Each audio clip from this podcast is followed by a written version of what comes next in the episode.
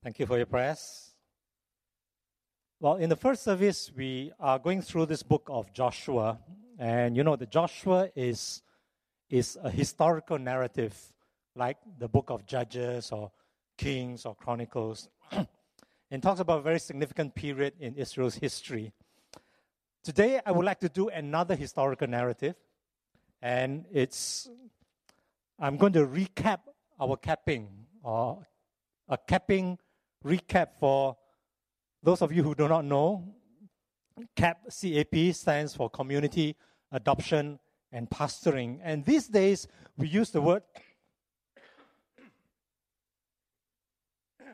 These days, we use the word capping like a verb that comes out of a dictionary, like you would say Skyping or tweeting, same thing. Uh, so we use the word capping, and it's become part of the PPH lingo. Um, but how did we start? And I want to share with you, and I believe that you will be encouraged as we now reflect on the hand of God in, in, in PPH uh, more than 20 years ago. Uh, uh, I think with 20 years, we've got a little bit more hindsight. And sometimes while you're going through it, you, you, you, it's difficult for us to see the hand of God. But looking back, then you are able to trace the miraculous hand of God. And so I started searching on my hard disk for, for information. Uh, our files are not in very good order. And in my hard disk, the earliest document I came across that has got some relation to this uh, is this. You might not be able to see it. The important thing is the date, 23rd of August, 1993, 21 years ago.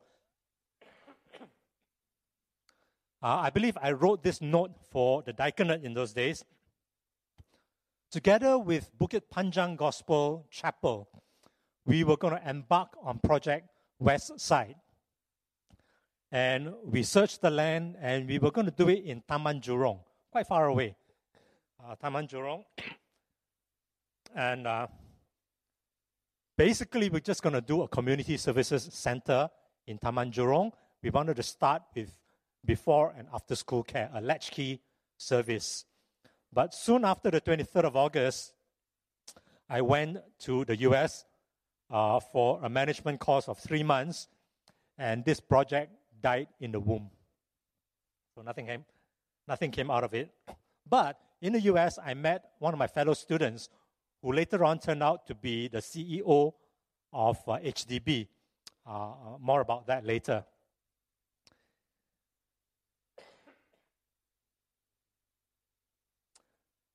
Um, what I want to share with you comes out of what we call a CAP Vision Night on the night of 30th October 2002. That's like, what, 14, 14 years ago. What happened then? Uh, I'm going to use exactly the same slides that I used uh, on that night. So I related same thing that I did now. 1993, there was a Project West Side that never took off, but at the same time, I met the future uh, CEO of HDB in, uh, in the USA. And then at the end of 1999, uh, after my work assignment in Hong Kong for almost four years, I came back here and um, I found that PPH had initiated what was called Project Love. Um, we just call up MCDS, Ministry of Community Development and Sports in those days, which later on became MCYS, which later on became MCCY. Okay, so we just call them up and say, hey, we are here to help. We're from the church. Uh, any poor people that you can recommend to us? And, and they gave us some. And that was the first time uh, in, in my own experience and in a lot of people in, in, in PPH where we enter into one room flats. It's seriously one room flat. Okay, it's one room and a toilet. Uh, where my case was a widow who lost a husband, who lost a mother within six months, who lost two of her legs, due to diabetes and who had two teenage children to look after. Uh, and then we had many of these cases. We started helping. Uh, and then since then, we've been talking about doing some kind of a community service. Some kind. We just didn't know how. So we visited different churches around the year 2000. Uh, we talked about incorporating a legal entity to do this kind of work, but it was all talk at that time. And I remember quite clearly as I was sharing with a whole group of uh, CG leaders about the thinking behind the leadership. One of the most respected CG leaders, one of the CG leaders I most respect, came up to me and said, Kok-Fai, we're just not ready for this. And I got so disappointed. I, I, I thought you would be surely on board. But uh, this person told me, we're not ready for, for this kind of thing. A year later, in 2001, I know it was Bill Fu who uh, said that because I think there was an economic downturn at the time, said, let's start a help fund. And so we did. In three weeks, we raised $77,000. So together with Project Love, we at that time had 50 cases that we were helping. February 2002, the elders decided to, to look further into this and to see what areas uh, in our vicinity, vicinity that we ought to be helping. And so we did an elders prayer drive. It was very comfortable because we were all in our air conditioned cars. At that time, we also mooted 2120. If you remember, we two years ago we had 3130, which was our 30th anniversary. At that time, we were celebrating our 20th anniversary here and our 120th since the start of this church. And we, we knew that we didn't want to do a gala dinner in Shangri La Hotel. We wanted to serve the community as part of our anniversary celebration. And uh, a month later, 2002 March, uh, about 10 of us from PPH went for uh, a CP, a community penetration seminar in Living Sanctuary, and we were all very inspired by the work that was done by the church in the Hougang area. At the same time, a new church member came on board, and he would later become the CEO of SATA, um, Singapore Anti Tuberculosis Association. And more about that later. Then in July 2002, we thought aircon driving prayer drive not good enough. We need to sweat a bit. So we got a whole diaconate out for a prayer walk. Uh, actually, it was around, I, I believe, the Teban Gardens estate. And the month of August, we entered as a diaconate into a season of prayer, seeking the Lord. Is this the area? Is this the area for us? And then 25th August 2002, we got all the CG leaders together to do a prayer walk. Uh, you'll see some of the faces there. And there's something that I need to point out here, and that is uh, CG leaders who do prayer, prayer walk, among the ladies, they don't age. Uh, among the men, they just lose a, lose a bit of hair over 10 years, you know. Um, and then on the 5th of September, we had a diaconate meeting and we gave the official go ahead uh, that yes, we believe after all this process that Teban Gardens is the place uh, for us and we will go there. Then something very strange happened on the 25th of uh, September. Uh, one of our help fund cases, we haven't even started uh, CSC yet. I call her the Pandan Garden lady. Pandan Gardens is next to Teban Gardens. Her flat sort of overlooks the Ayer Rajah Community Center. Her husband just went missing, did business in Vietnam, and disappeared for about, I think, three or four years at that time. The HDB wanted to take her flat back because she's not paying. But the husband had money in his CPF uh, that cannot be touched. So I wrote a letter to my friend, who is the CEO of HDB, and I wrote a letter to Tan Cheng Bock, the MP, asking the both of them for help, and they managed to sort it out very quickly. And then in October, uh, I met with the CEO of St. Luke's Hospital to talk about home nursing, uh, parish community nursing, what can we do?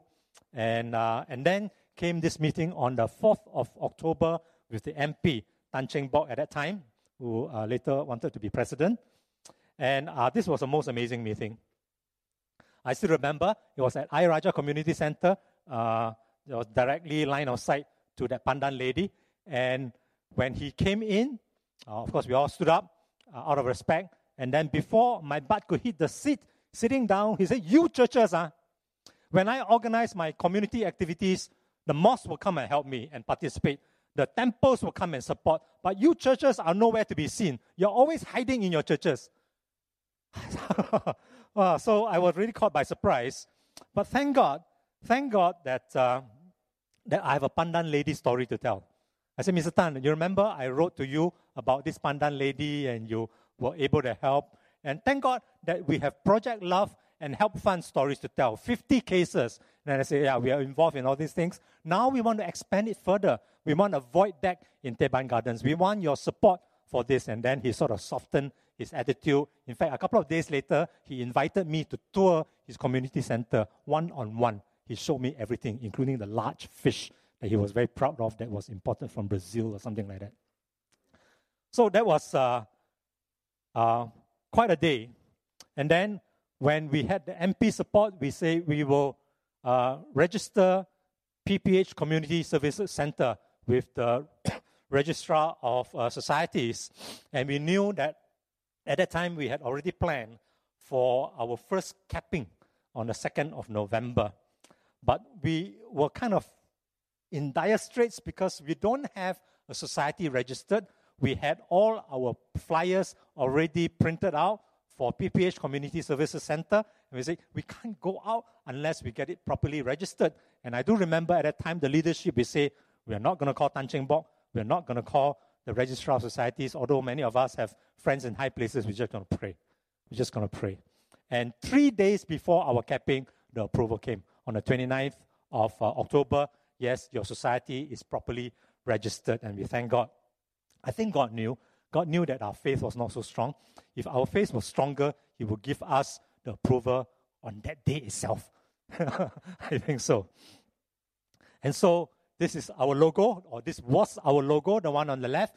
In those days, we just say, I, I just use the church logo and, and be done with it. Not going to waste time on these things.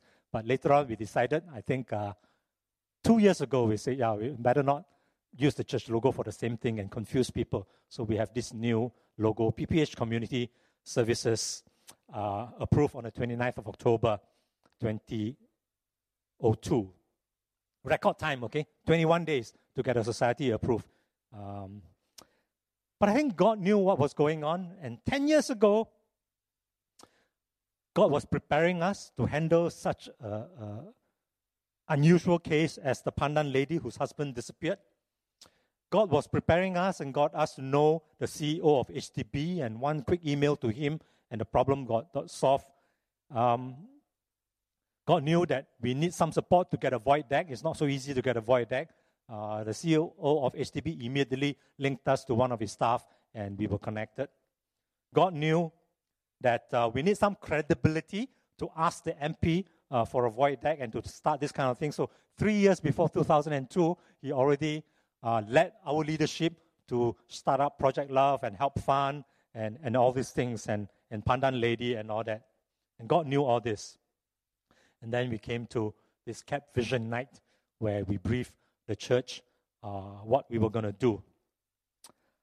Um, and then three days after the Cap Vision Night, we had our first capping. This was a picture uh, taken then, 2nd of November 2002. And I just love to see PPH in uniform. And by the way, please get a PPH church t shirt so that we can wear it at the church camp and so that we can wear it for uh, other purposes.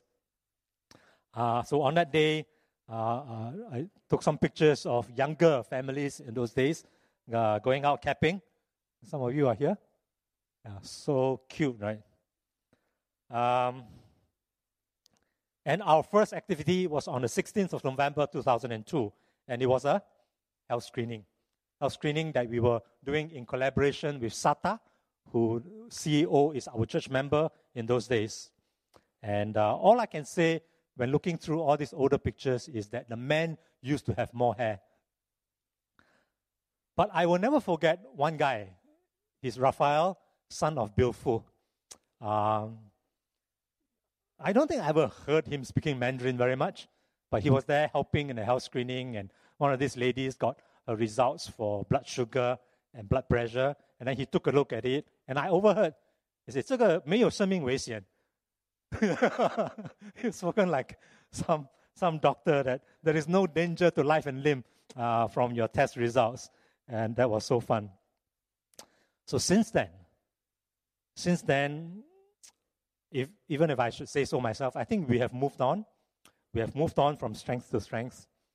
Um, and also in those days, uh, 2002, around there, we knew that when we do this community work, if we are, a, we are, if we are to shepherd them in the church, we need to have a Mandarin service because not, not many of them will join our English service.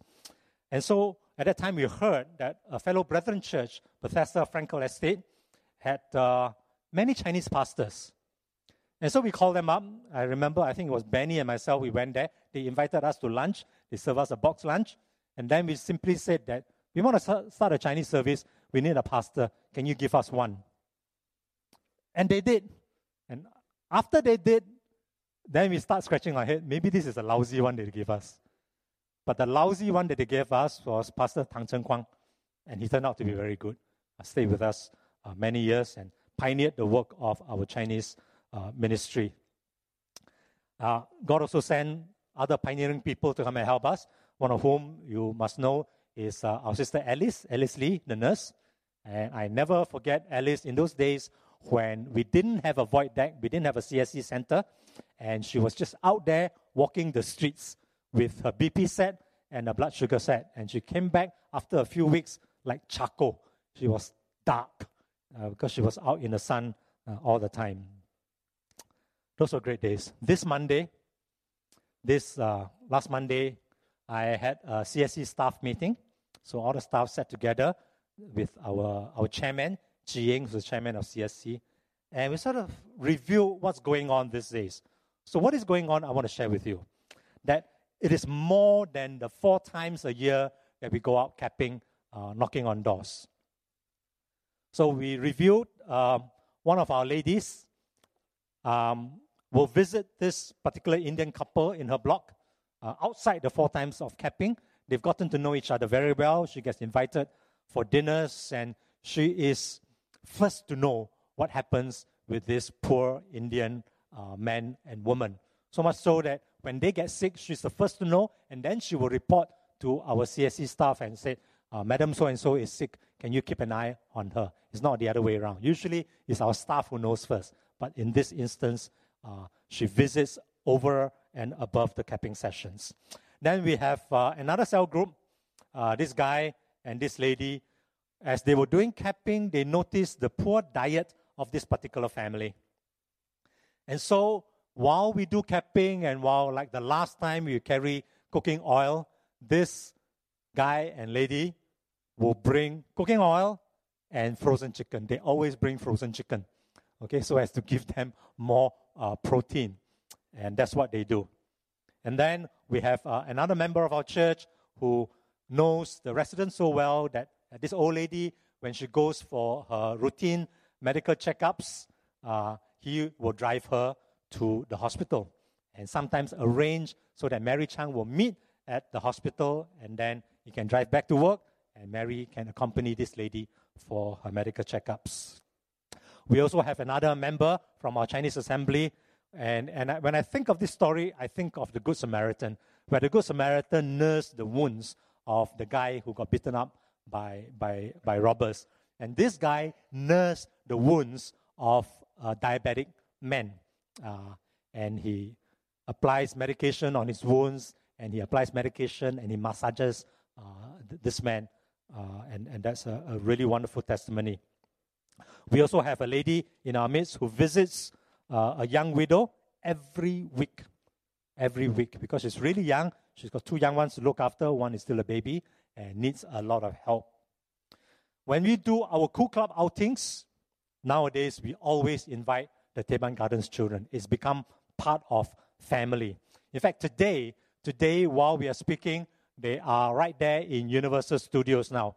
We managed to get uh, some cheap tickets, $10 to Universal Studios for today. And so we identified 16 disadvantaged uh, children, and they are so excited. I'm glad the weather is okay today. So excited to go.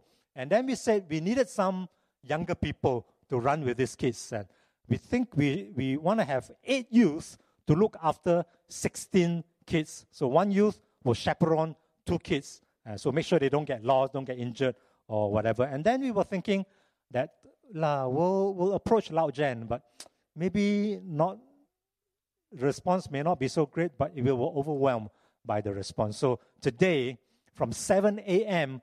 to 2 p.m., eight of our youth are looking after 16 Teban Gardens children. And let's better pray that we don't lose any sheep or don't injure, have any sheep injured.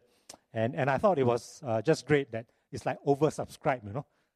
Um, many of our people are helping with, with tuition, and we've developed such a relationship with the kids, and people have become quite attached to the children. And, and it's just wonderful. I mean, they are disadvantaged, they can be very naughty and very rowdy, but you see the progress that they make uh, as you spend some effort to teach them is just very rewarding.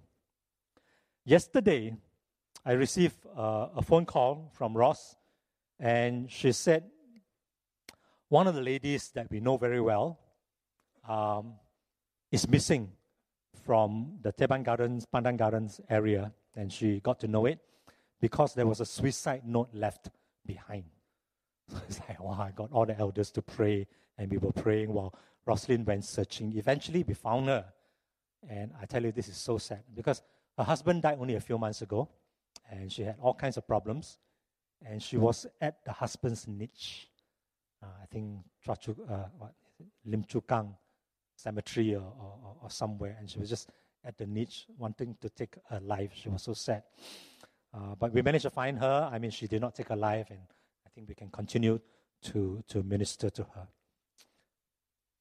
But don't think that your four times a year capping is like, ah, just one of the things to do, because it all comes together.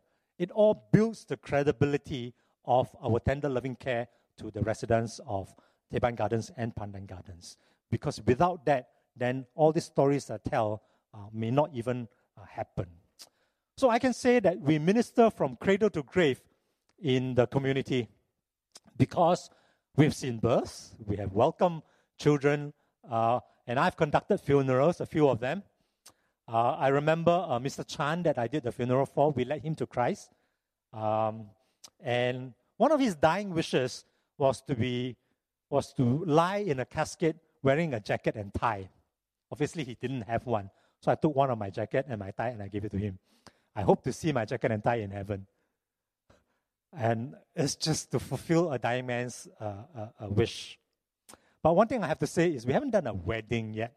We haven't had a, a Teban Gardens wedding yet. No? We attend some of the Malay weddings, but I would really love to do a Teban Gardens uh, wedding uh, here in this church or even in the community itself. We have literally saved lives, physical and spiritual. Many have come to the Lord, we have baptized many, but we've even saved physical lives. Like years back, I remember there was this man in hypoglycemic shock. He was diabetic. He lacked sugar. He was already in a coma. And, and me and Alice, we were running around looking for sugar. Look over his, his kitchen, no sugar. And then went to his neighbor house, also no sugar. And somehow we managed to find some honey or something. And we applied it into his mouth and, and sort of rescued him. And of course, we have sent many to heaven. They have died, right? We have uh, conducted their funerals, and we are sending many more on the way there. What has this got to do with Joshua, which we are covering in the first service? Because I see at least three similarities between our PPH story and the story of Joshua. I see us crossing boundaries, I see us united in purpose, and I see fear turned around. Joshua had to cross the river Jordan to a land that was promised by God. We cross spiritual boundaries. We take the gospel of love into a place where there is darkness and there might not be love. We send workers into the field. We cross boundaries to get the worker into the, the harvest field. We have to cross our own middle class prejudices or, or biases. We have to cross the barrier of speaking in Mandarin or dialects. We have to cross that, that boundary that sometimes tell us that when we give something, then we must get something in return. We have to cross that boundary of just blessing and sowing with no strings attached without even giving out the four spiritual laws or, or having to say that Jesus loves you. We have to cross those kind of boundaries. Secondly, the children of Israel were united in purpose behind Joshua as they entered the promised land. And similarly, we were united in purpose as we go out, community, adopting, and pastoring. You know, they say, there is this saying that says, uh, uh, you can have unity doesn't mean uniformity. I think that only applies up to a point because that uniformity is important. right? For us to wear that t-shirt, t-shirt, uh, uh, PPH CSC t-shirt, or even in the church camp where we wear the PPH uh, church camp t-shirt, we take a photo together, we move out, we do things together. That is important. In the story of Joshua, there is this interesting story of that two and a half tribes of Reuben, Gad, and the half tribe of Manasseh. Is recounted for us in Numbers 32. And these are the two and a half tribes that did not cross over to the western side of the Jordan River into the promised land. When they were on the eastern side, they looked at the land and said, This is quite nice. This is comfortable. I want to settle there. Let me read you what it says here. Numbers chapter 32 from verse 5. If we have found favor in your eyes, these two and a half tribes were talking to Moses. If we have found favor in your eyes, let this land be given to your servants as our possession. Do not make us cross the Jordan. Moses said to the Gadites and Reubenites, Shall your countrymen go to war while you sit here? Why do you discourage the Israelites from going over into the land the Lord has given them? So, quite strong words from Moses. And then I guess they discussed and they worked it out, okay? They worked it out, some kind of a compromise. And we continue from verse 16 of chapter 32 in Numbers. Then they came up to him and said, They came up to Moses, Say, We would like to build pens here for our livestock and, and cities for our women and children. But we are ready to arm ourselves and go ahead of the Israelites until we have brought them to their place. Meanwhile, our women and children will live in fortified cities for protection from the inhabitants of the land. We will not return to our homes until every Israelite has received his inheritance. We will not receive any inheritance with them on the other side of the Jordan because our inheritance has come to us on the east side of the Jordan.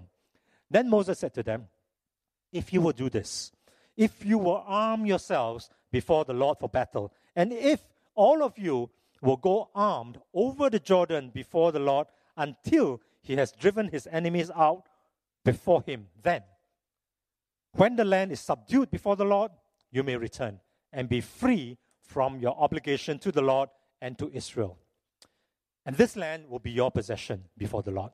But if you fail to do this, you will be sinning against the Lord, and you may be sure that your sin will find you out. That was what happened. Some kind of a compromise will come with you, will attack, and then will come back and settle on the eastern side.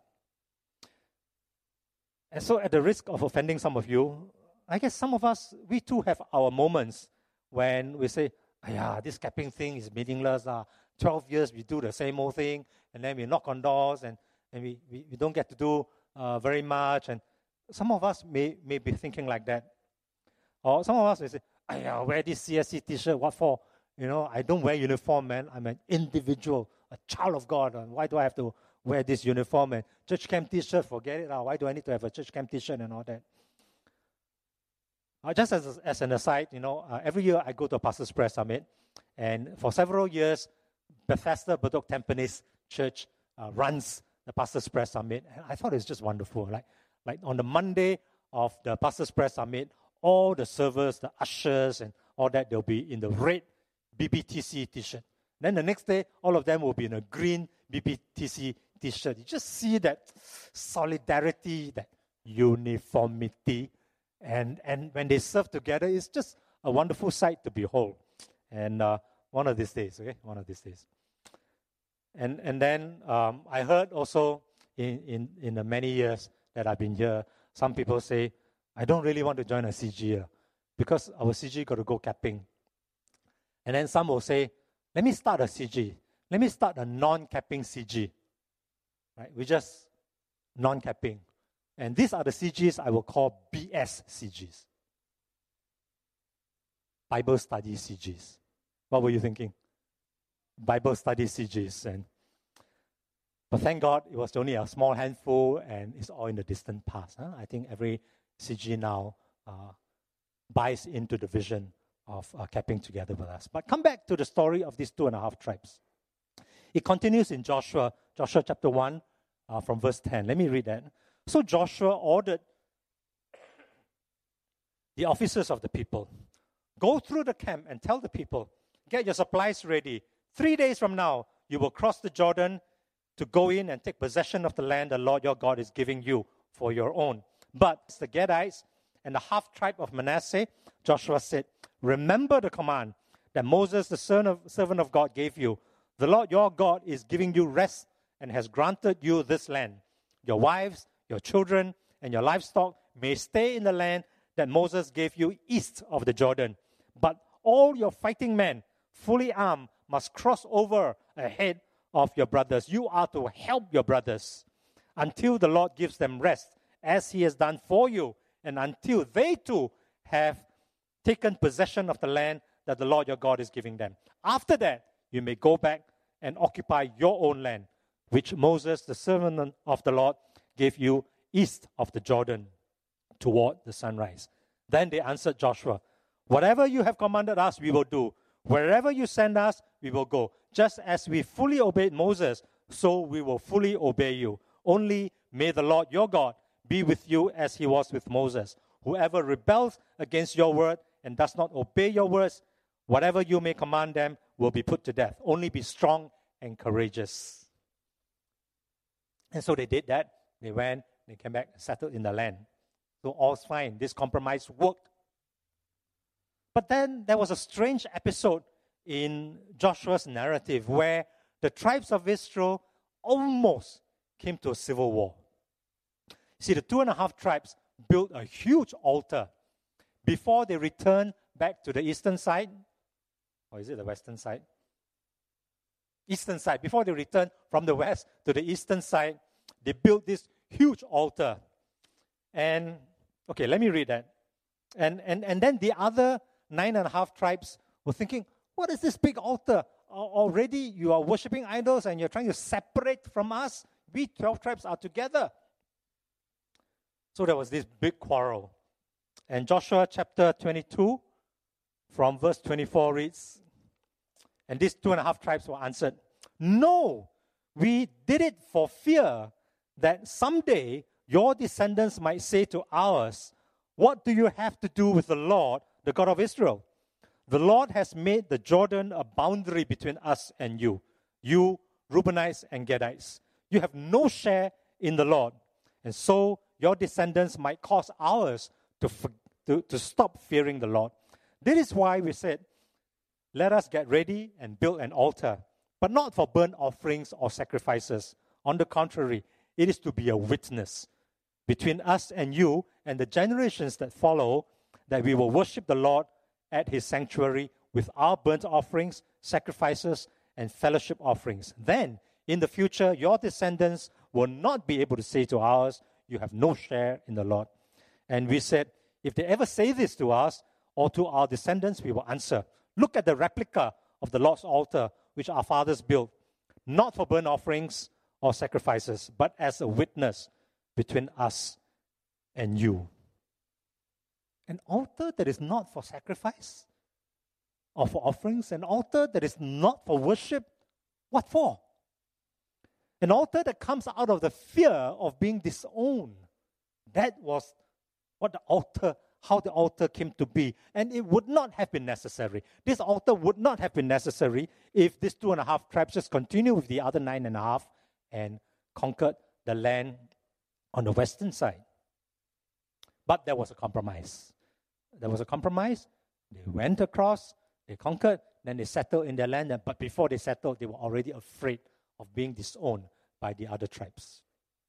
And these two and a half tribes did not come to a good ending. They were the first to be exiled to Assyria. You read that in 1 Chronicles chapter 5 verse 25.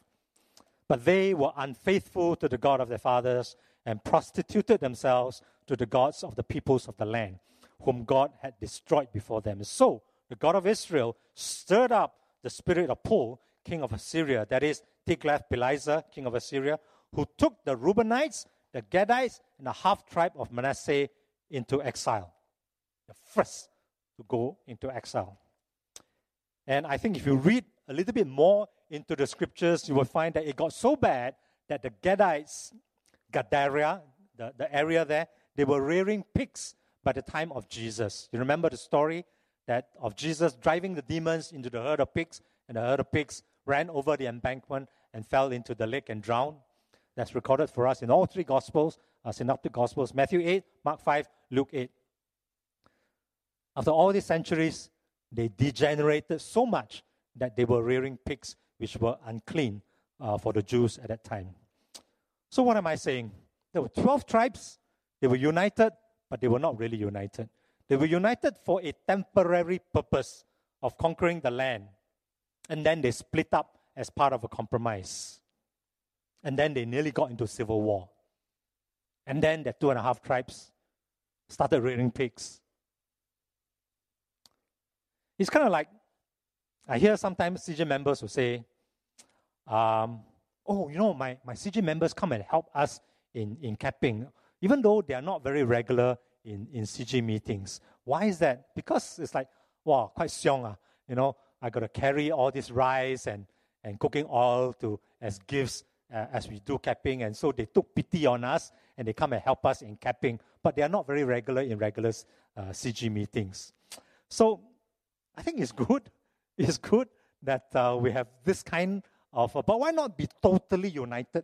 Why only unite in a very temporary purpose of uh, the four cappings in a year? Why not be so united that we build our lives together? Every Friday we come together, we worship the Lord, we, we, we do Bible studies, and then four times in a year we go out capping. Why not be totally united instead of a temporary uh, exercise?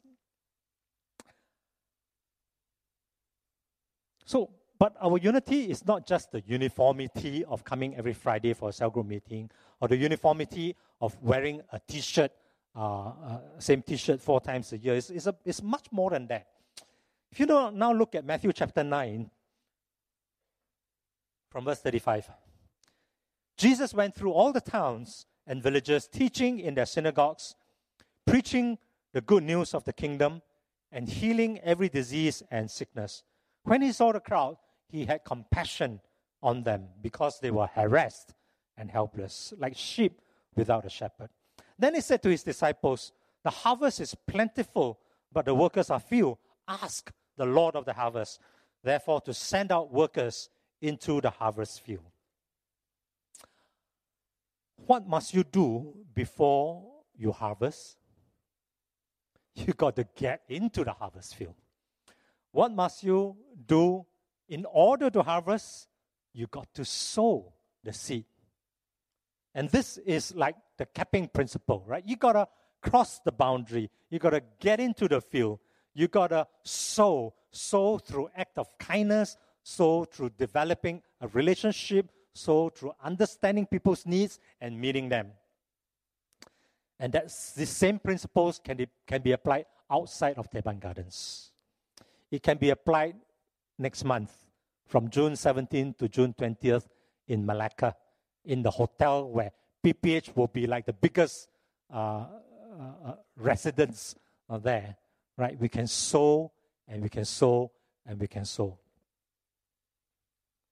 It can be applied in your offices.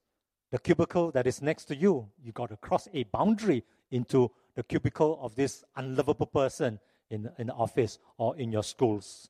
It can be that barrier that separates you from this unlovable relative uh, who talks too much or who keep asking you how come you're still not married and, and, and those kind of stuff. Okay? So that crossing of boundary, that sowing of blessings, same principles.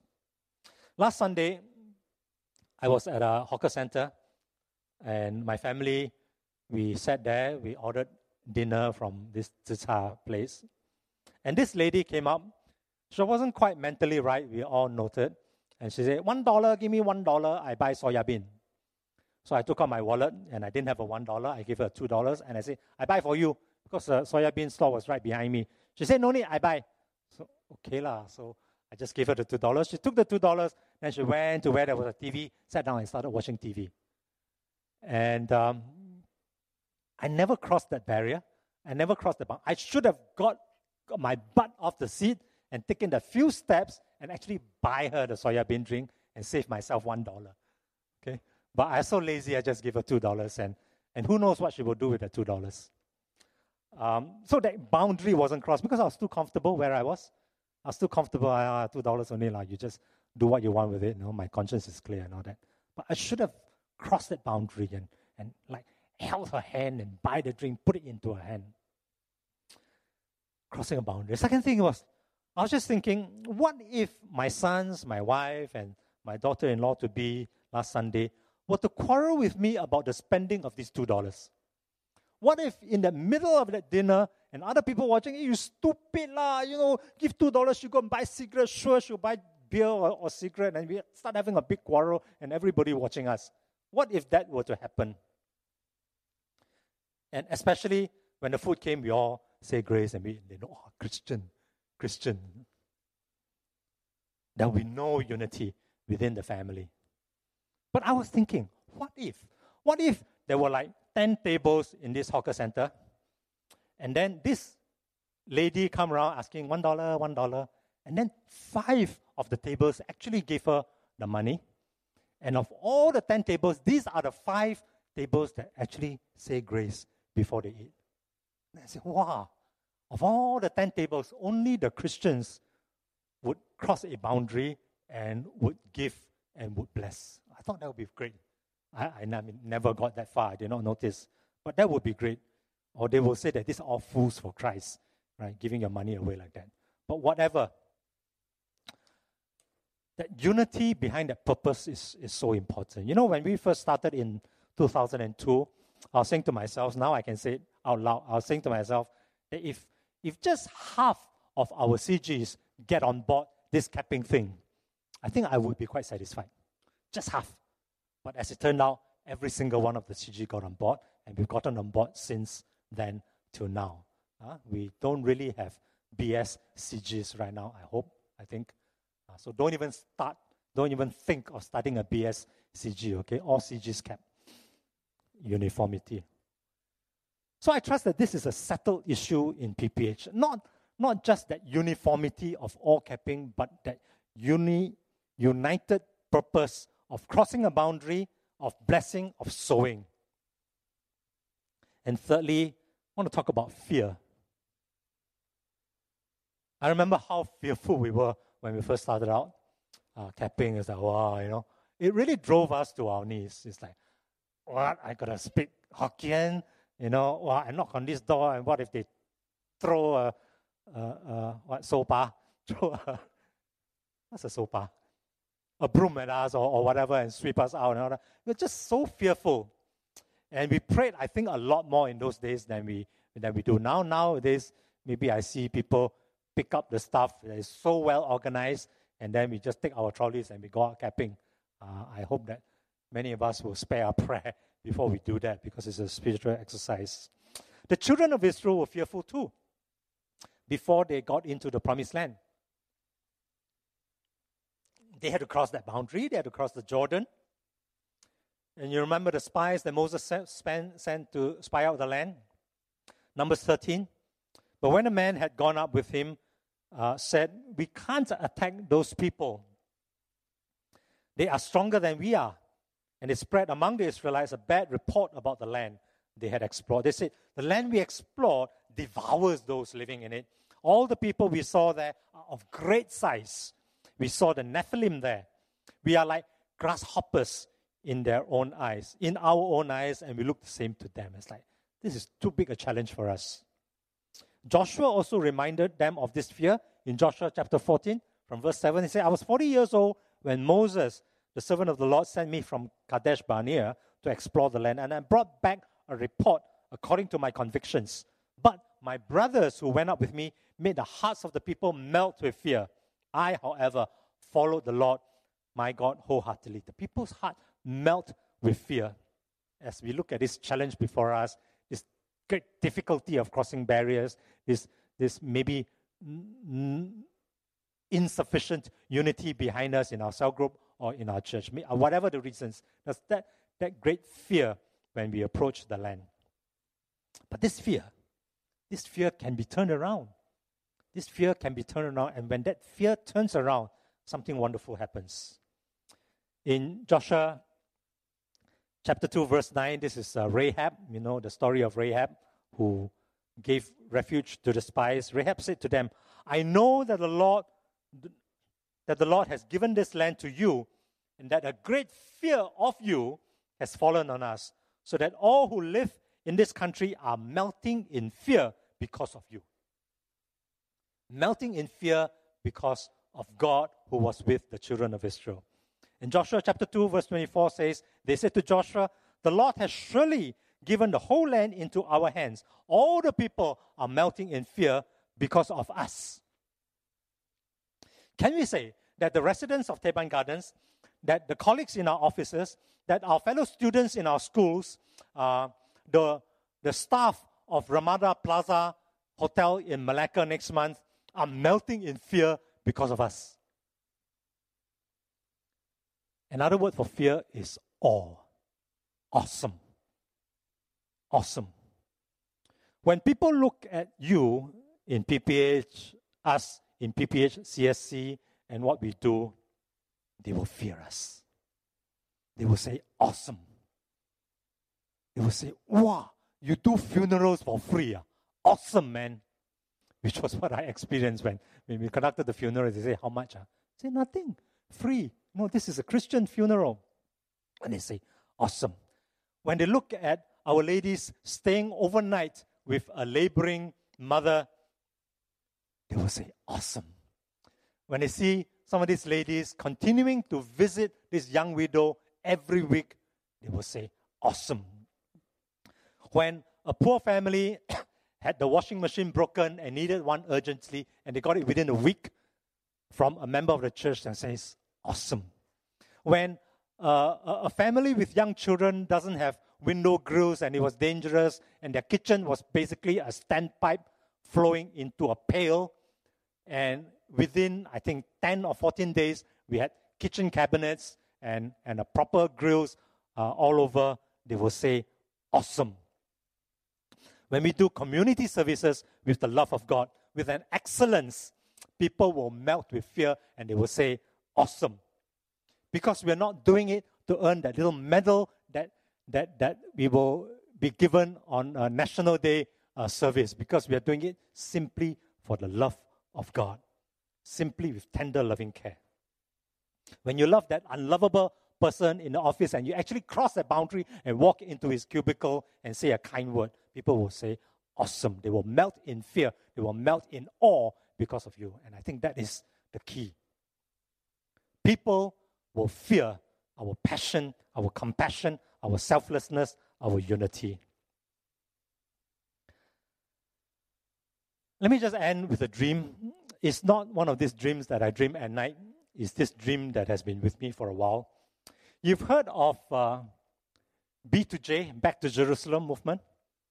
Okay, it's, it's one of these mission movements where, where people are committed to bring the gospel, especially from China, uh, eastwards, oh, sorry, westwards, all the way back to Jerusalem where it started, and through some of the toughest grounds of all the Tans, okay, the Kazakhstan and the Kyrgyzstan and the, Turkmenistan or all the Tan countries, all the Muslim countries, they bring the gospel back to Jerusalem. My dream, my dream is back to PPH. Back to PPH. If we can bring that, that model that we have developed, that tender, loving care, that crossing the boundary, the unity in purpose, the fear turnaround of we fearing them to them melting in fear because of us back to PPH. And so from Teban Gardens, we're going to hit Pandan Gardens, we're going to hit West Coast, and then we'll come back to PPH. How about that? And I pray that maybe we might even overshoot. Then we cross over to the Telok Blangah. That'll be our territory, our ter- our promised land. How's that?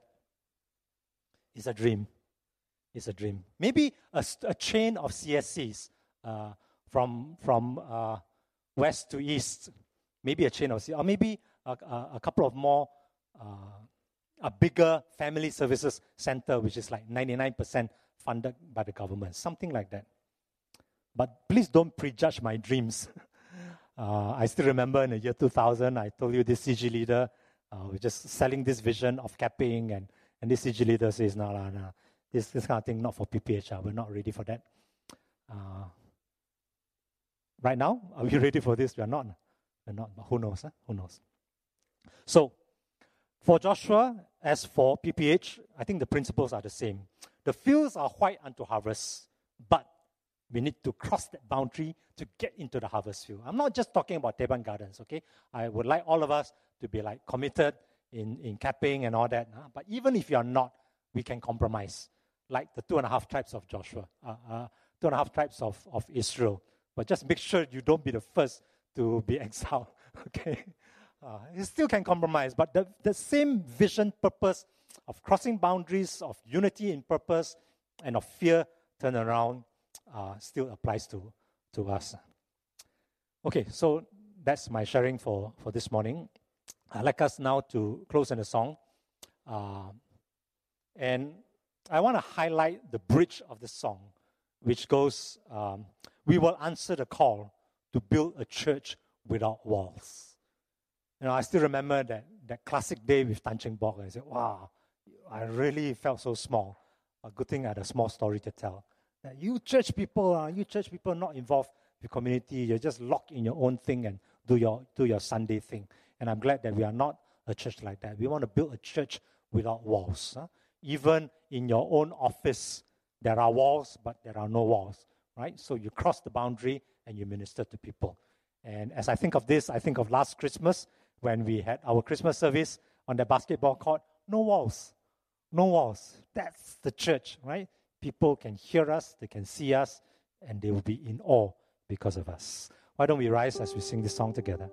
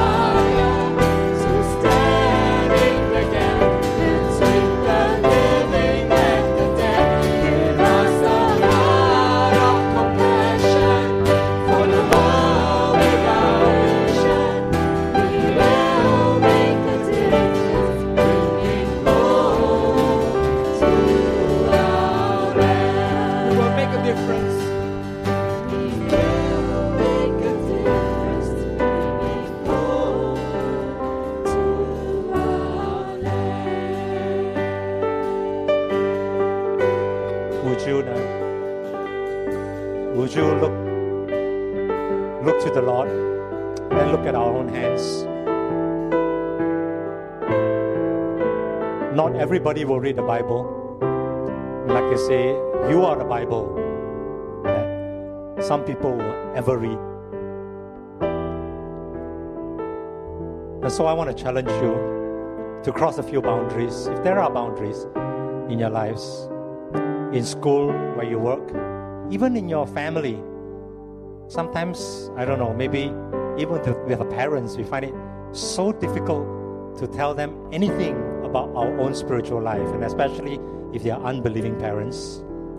Find a way, we want to find a way to just share this most important part of our lives with them and, and, and influence them and show them and sow, sow the seeds of love and kindness in the home, in the office, in the school. Pray that the Lord will enable us to do that. If we can so easily pick up something and go to Teban Gardens and, and knock on doors, then let that same principle be applied in our homes, in our offices. And so, if you need help to do that, I'd like to pray with you come to the altar. Come and bring this. The altar is for sacrifice. The altar is not like the two and a half tribes for fear of being disowned. And so, if you're willing to be that sacrifice, if you're willing to be burnt up for God to use, come to the altar. Ask God for help to cross boundaries, to be united in this purpose of entering the harvest field, of sowing so that you may reap. Then come, come before the Lord and we will pray. And see if the Lord might do work in your lives. Sometimes we won't be able to see it immediately. And like in PPH, you look back over 21 years and you trace the hand of God. It'll be like that.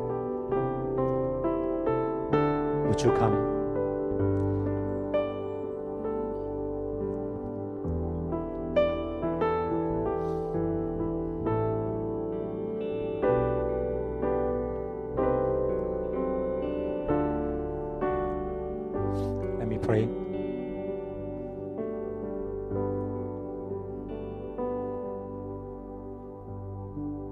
Give us a heart of compassion.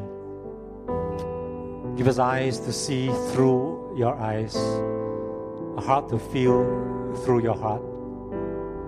That the most precious gift is your Son, the most precious gift, salvation in Jesus.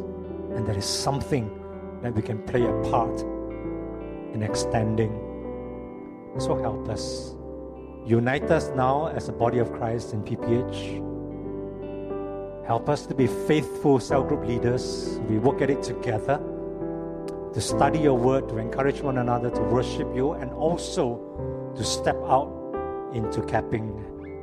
Help every one of us to be a faithful CSC volunteer, every one of us a faithful community pastor, wherever the community you have placed us in, that we will pastor there. We will be shepherds. We will lead people through love and compassion to the Great Shepherd. Help us to do that. We pray in Jesus' name. Amen.